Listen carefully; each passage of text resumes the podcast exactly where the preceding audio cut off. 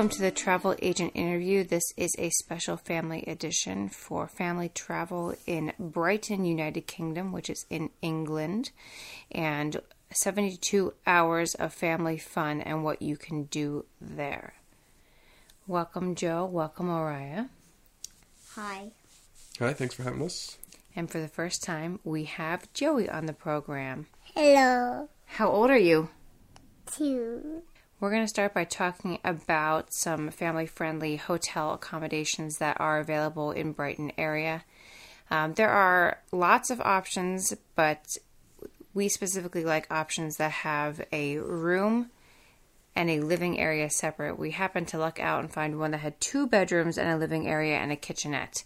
I'm not going to give the name of the location because I think they had some work to do as far as cleanliness, having appropriate linens, that sort of thing. Oven mitts to take something out of the oven.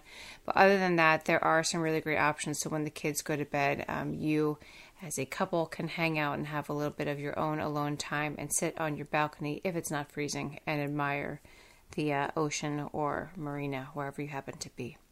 Joe, any thoughts on that before we move on? Um, yeah, my understanding was that they were independently run, and so it was a great property. I think if we had had Yeah. a, a different uh, a room managed by a different person or a different company, I think we might have had a very different experience. Yeah, it's it's yeah. They're available through hoteliers. You can get them on Expedia. You can get them through your travel agent. But um, yeah, I I gave them some tips, and I hope that they take them. So, anywho, moving on. We primarily went to Brighton because we love beach locations, and being in the United Kingdom, you can't go far without hitting one. And we also like the idea of visiting the Brighton Pavilion, which is a very unique architectural building, which was built as Henry IV's pleasure palace. But for my interest, they have a display right now, which is the Prince Regent's copy of Emma, which is, you know, we love Pride and Prejudice and all of the Jane Austen bonnet type uh, books in this house. So we wanted to see that. We wanted to go to the beach so I could collect uh, seashells and also a last minute change from a zoo type attraction. We decided to go to the Brighton Sea Life Center, which turned out to be a great choice. So, the way we're going to start this is let's talk about parents' take on the beach. I found the beach to be rocky and a little bit steep for children that are young. It is the winter time, so I imagine that it might be a little rougher than average. Uh, Joe, what did you think? Yeah, I think it depends on what you're interested in. If you just want to see the sea, then uh, then it was fine. But because our kids wanted to go down and get as close to the water as possible, um, this beach wasn't the best for us. Uh, as we got close to the water, I think the tide was probably out, probably about as far as it goes, I would Yeah. guess. Uh, but as you got close to the water, there was really a fairly steep um, angle down to the water, and it was rocky, so there wasn't a good place to get a foothold. And um, kids kind of slipped down the hill and had trouble getting back up the hill. And uh, it wasn't it wasn't terrible, but It uh, wasn't, it wasn't ideal. treacherous, but it wasn't like It wasn't easy. relaxing either. Yeah. yeah. as a parent, you kind of felt like you had to have your eye really on them at all times. Um, Joey, our two-year-old, was a little bit scared of the of the water that way because his experience now for the beach has been something a little gentler and the water being a little more slow and lapping. Um, so there's kind of a couple tiers of, um, I guess, tiers of land or tiers of rocks that you get to before you get to the ocean. So we just went up on the higher tier so he could pick up rocks and shells, and that worked out great for him. But um, it is a rockier beach. As you get towards the pier, it is sandier, but it's a place to enjoy the ocean, maybe look for some seashells, but I don't know that it's a place you're going to stretch out a blanket and have a relaxing picnic or sunbathe. Yeah, I think it just depends on what you're interested in. As a, as far as being picturesque, I mean, the ocean's beautiful, kind of no matter where you are. But um, you had the the pier on one side with the arcade and kind of the lights and carnival atmosphere of that, and then down about a mile away there was another pier where there are a series of hotels and um, other businesses. So there wasn't much to look at side to side. And then behind us, um, the cliffs had been uh, structured as a seawall. I imagine that's for purely uh, utilitarian structural reasons. Uh, and so there was some graffiti, and that's where the parking is. And so it really just wasn't all that picturesque. That said, you're really close to everything. I mean, a five minute walk to the Sea Life Center, uh, ten minute walk to the um, to the pier, and then probably a fifteen minute walk to the shopping and and the center of town. So um, so it just depends on what you're into. Yeah, and of note, it's I mean, if you're an American and think about um, East Coast kind of beach towns, I mean, this there is kind of like a Jersey Shore feel as far as like little shops and the arcade and the children's play zone and the you know maybe like the strand. If you think about a wide paved area with which you could walk or ride a bike on there was that. But there's also bus transportation from from the different zones. So if you are a person that did not want to walk or had some mobility issues uh, you could do that also And we don't want to offend the people of Brighton. It wasn't that much like Jersey. this is true sorry if you live in jersey but i'm from pennsylvania and we'll leave it at that what about the beach kids Yeah, beach. We got some boats. Yeah, we saw. we boat. saw some boats It's blue. Oriah, what about your take on the beach? What did you like? We found a little bit of seashells, but it was pretty much all completely rocks, though.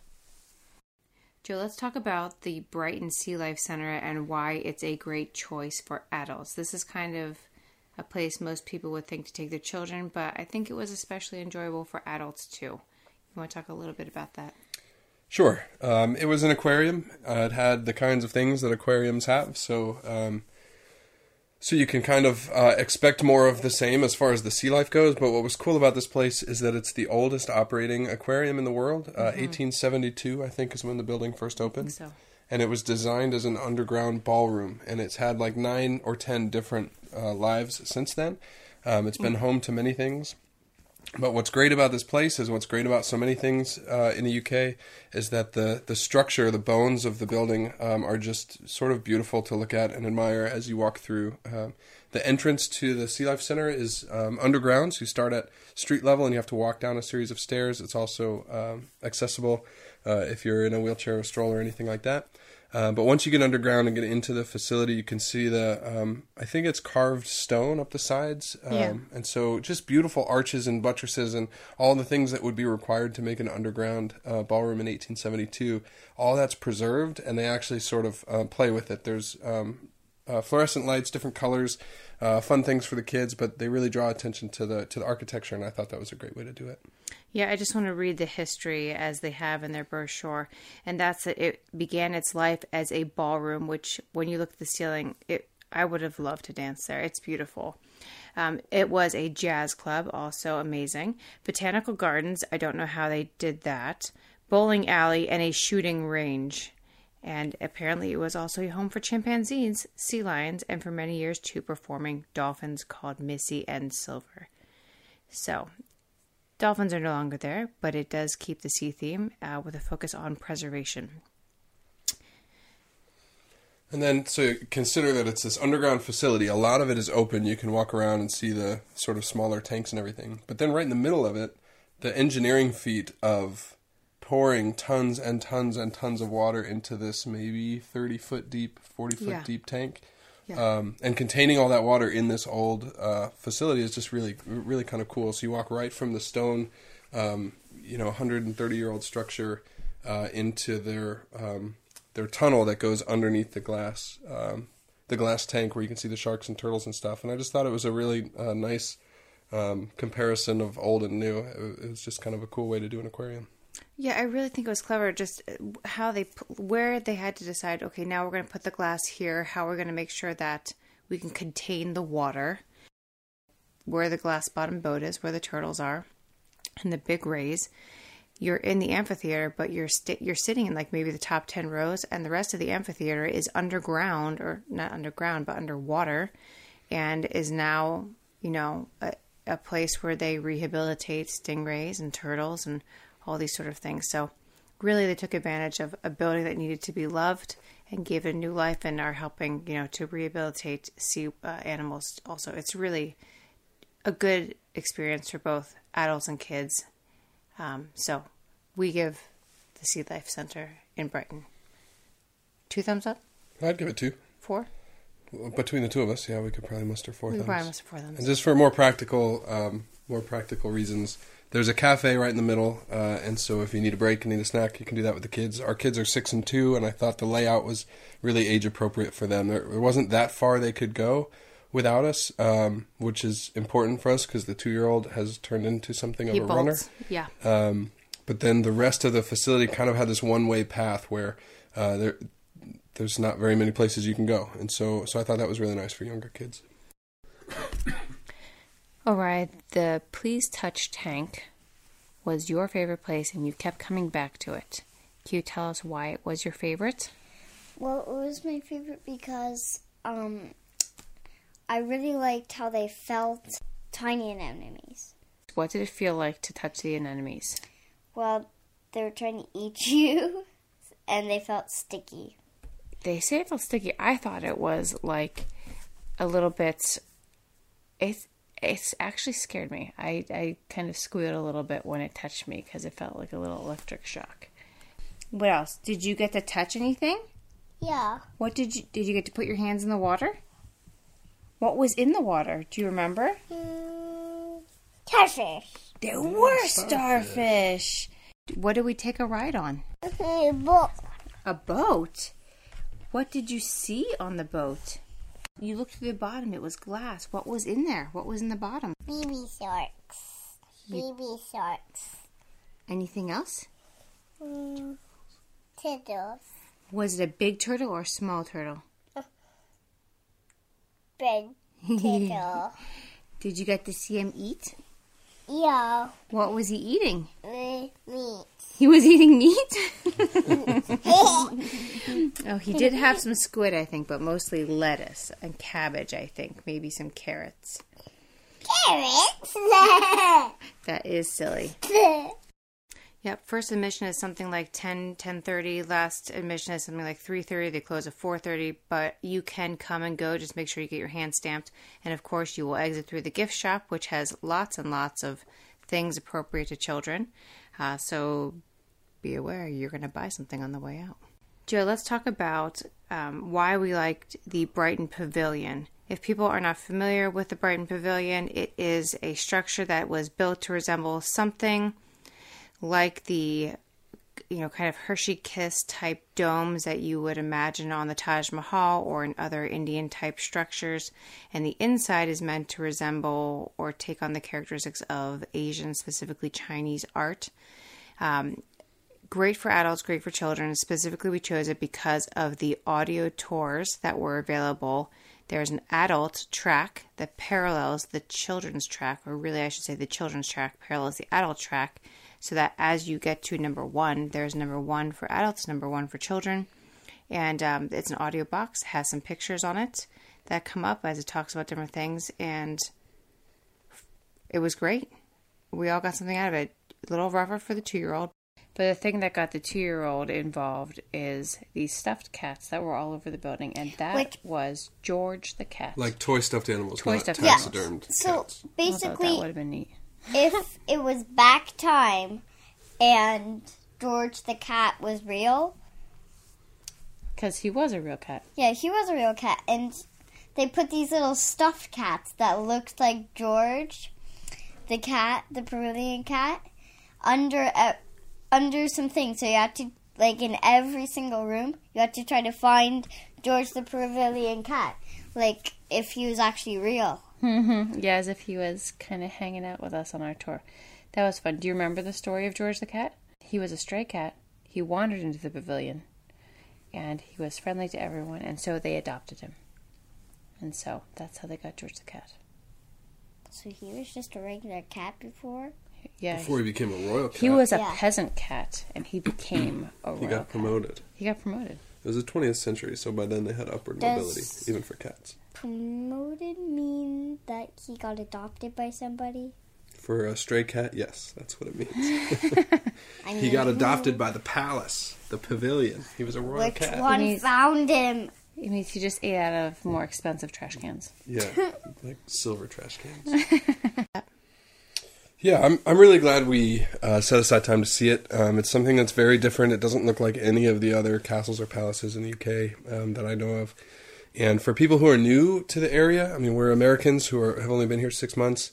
Um, it was kind of a nice insight into um, into that part of the royal lineage. Um, so the as the story goes, you know, uh, George King George III um, was a king at the end of the 18th century, and then he suffered mental illness toward the end of his life.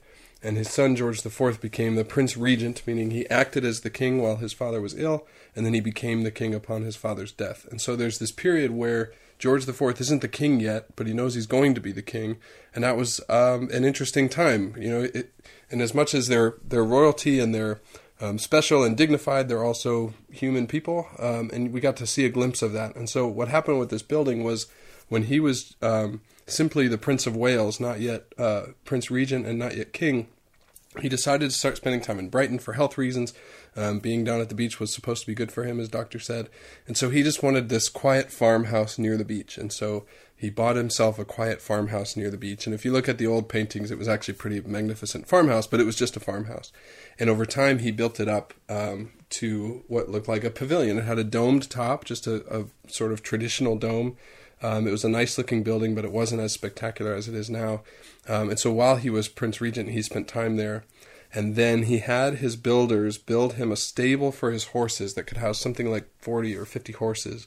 And that was the first building that had a dome that looked that was in the Indian style. Um, and someone joked once that uh, his horses lived better than he did because the horse stable was so so um, incredible looking, so very different. Mm-hmm. And that's when he started the architectural project of making the um, the building his, look like it does now. His pleasure palace, yeah. Right, right. And and as he became king, he um, really spent a lot of money, and uh, there are um, there were periods where he kind of spent it all, and he had to ask the government for more money. Uh, and so there are a lot of people who are critical of of um, his decisions there. Uh, but again, as an outsider who's coming to this for the first time, it was really interesting to sort of just see that part of the the history of the royal family. Um, so it was a nice insight for us there is a an additional art museum which is in the pavilion itself which was the stables and it is now a modern art museum which I think the people at the desk need to kind of qualify their customers a little better. It was not, I don't think, age appropriate for our children. Um, but anyway, they credit, they say, this pavilion is what actually drove the king to lunacy, not you colonists meaning us, the Americans visiting. So glad we're still in the colonist phase. And um, I don't know, modern art, if you're into that thing, maybe this is for you. I don't know that for children under the age of, I don't even know. It was a pretty eclectic place. It was eclectic. I, I, thought it was a little all over the place, but some of uh, some of the exhibits were, I think, not appropriate. Yeah, I think the first exhibit we went to, which was um, how, the way different peoples live, and kind of took you through different cultures was really interesting. Um, I'm not sure why, but there was a pinball table in the middle of it. Not pinball, foosball. Yeah, foosball. foosball and we got to challenge our daughter to a game of foosball, and me and Araya took on Joe. We lost sadly. It was fun, but uh, um, I would say in general, save your money, go to the actual inside the palace portion, and skip the modern art museum. Uh, if you're going for more than a half day, I would recommend walking through the lanes. Um, that's the I, I think it's probably the primary shopping area. There is a, I don't think it's called High Street, but it's like a high street in any other English city uh, with high end shopping and the broad promenade and all of that. Um, but what's special about Brighton is they have this area called the Lanes where um, it's it's uh, shopping, lots of jewelry, but there's other stuff too, and they're uh, old walkways, uh, brick and paver walkways that um, that are really hard to follow. It's it's disorienting. Uh, you kind of can get lost in there, and it was fun to just sort of wander through and pick the fork in the road that we wanted. And uh, and it's pretty high end. Uh, yeah. Some of the reviews we read Very said that normal stores. people won't be able to buy anything there. Uh, but I think if you're if you're looking for a bargain, you might be able to find one. Uh, but it was fun to walk through there, and I would do that again. Yeah, I mean, there's some sensible stores there. There's a Gap. There's a I think they call it Top Man what's that store? I don't know these stores, but uh, yeah. And then there's also what we would call estate jewelers and those sort of things where you can find some, you know, some antique type jewelry, which I benefited from from Christmas. So thank you, honey. Yep. And with that, that's a great 72 hours in Brighton. Joe, thank you for joining me for our little family edition on Brighton. Until next time, this is Megan Chappa and Joe Chappa of the travel agent interview saying good night.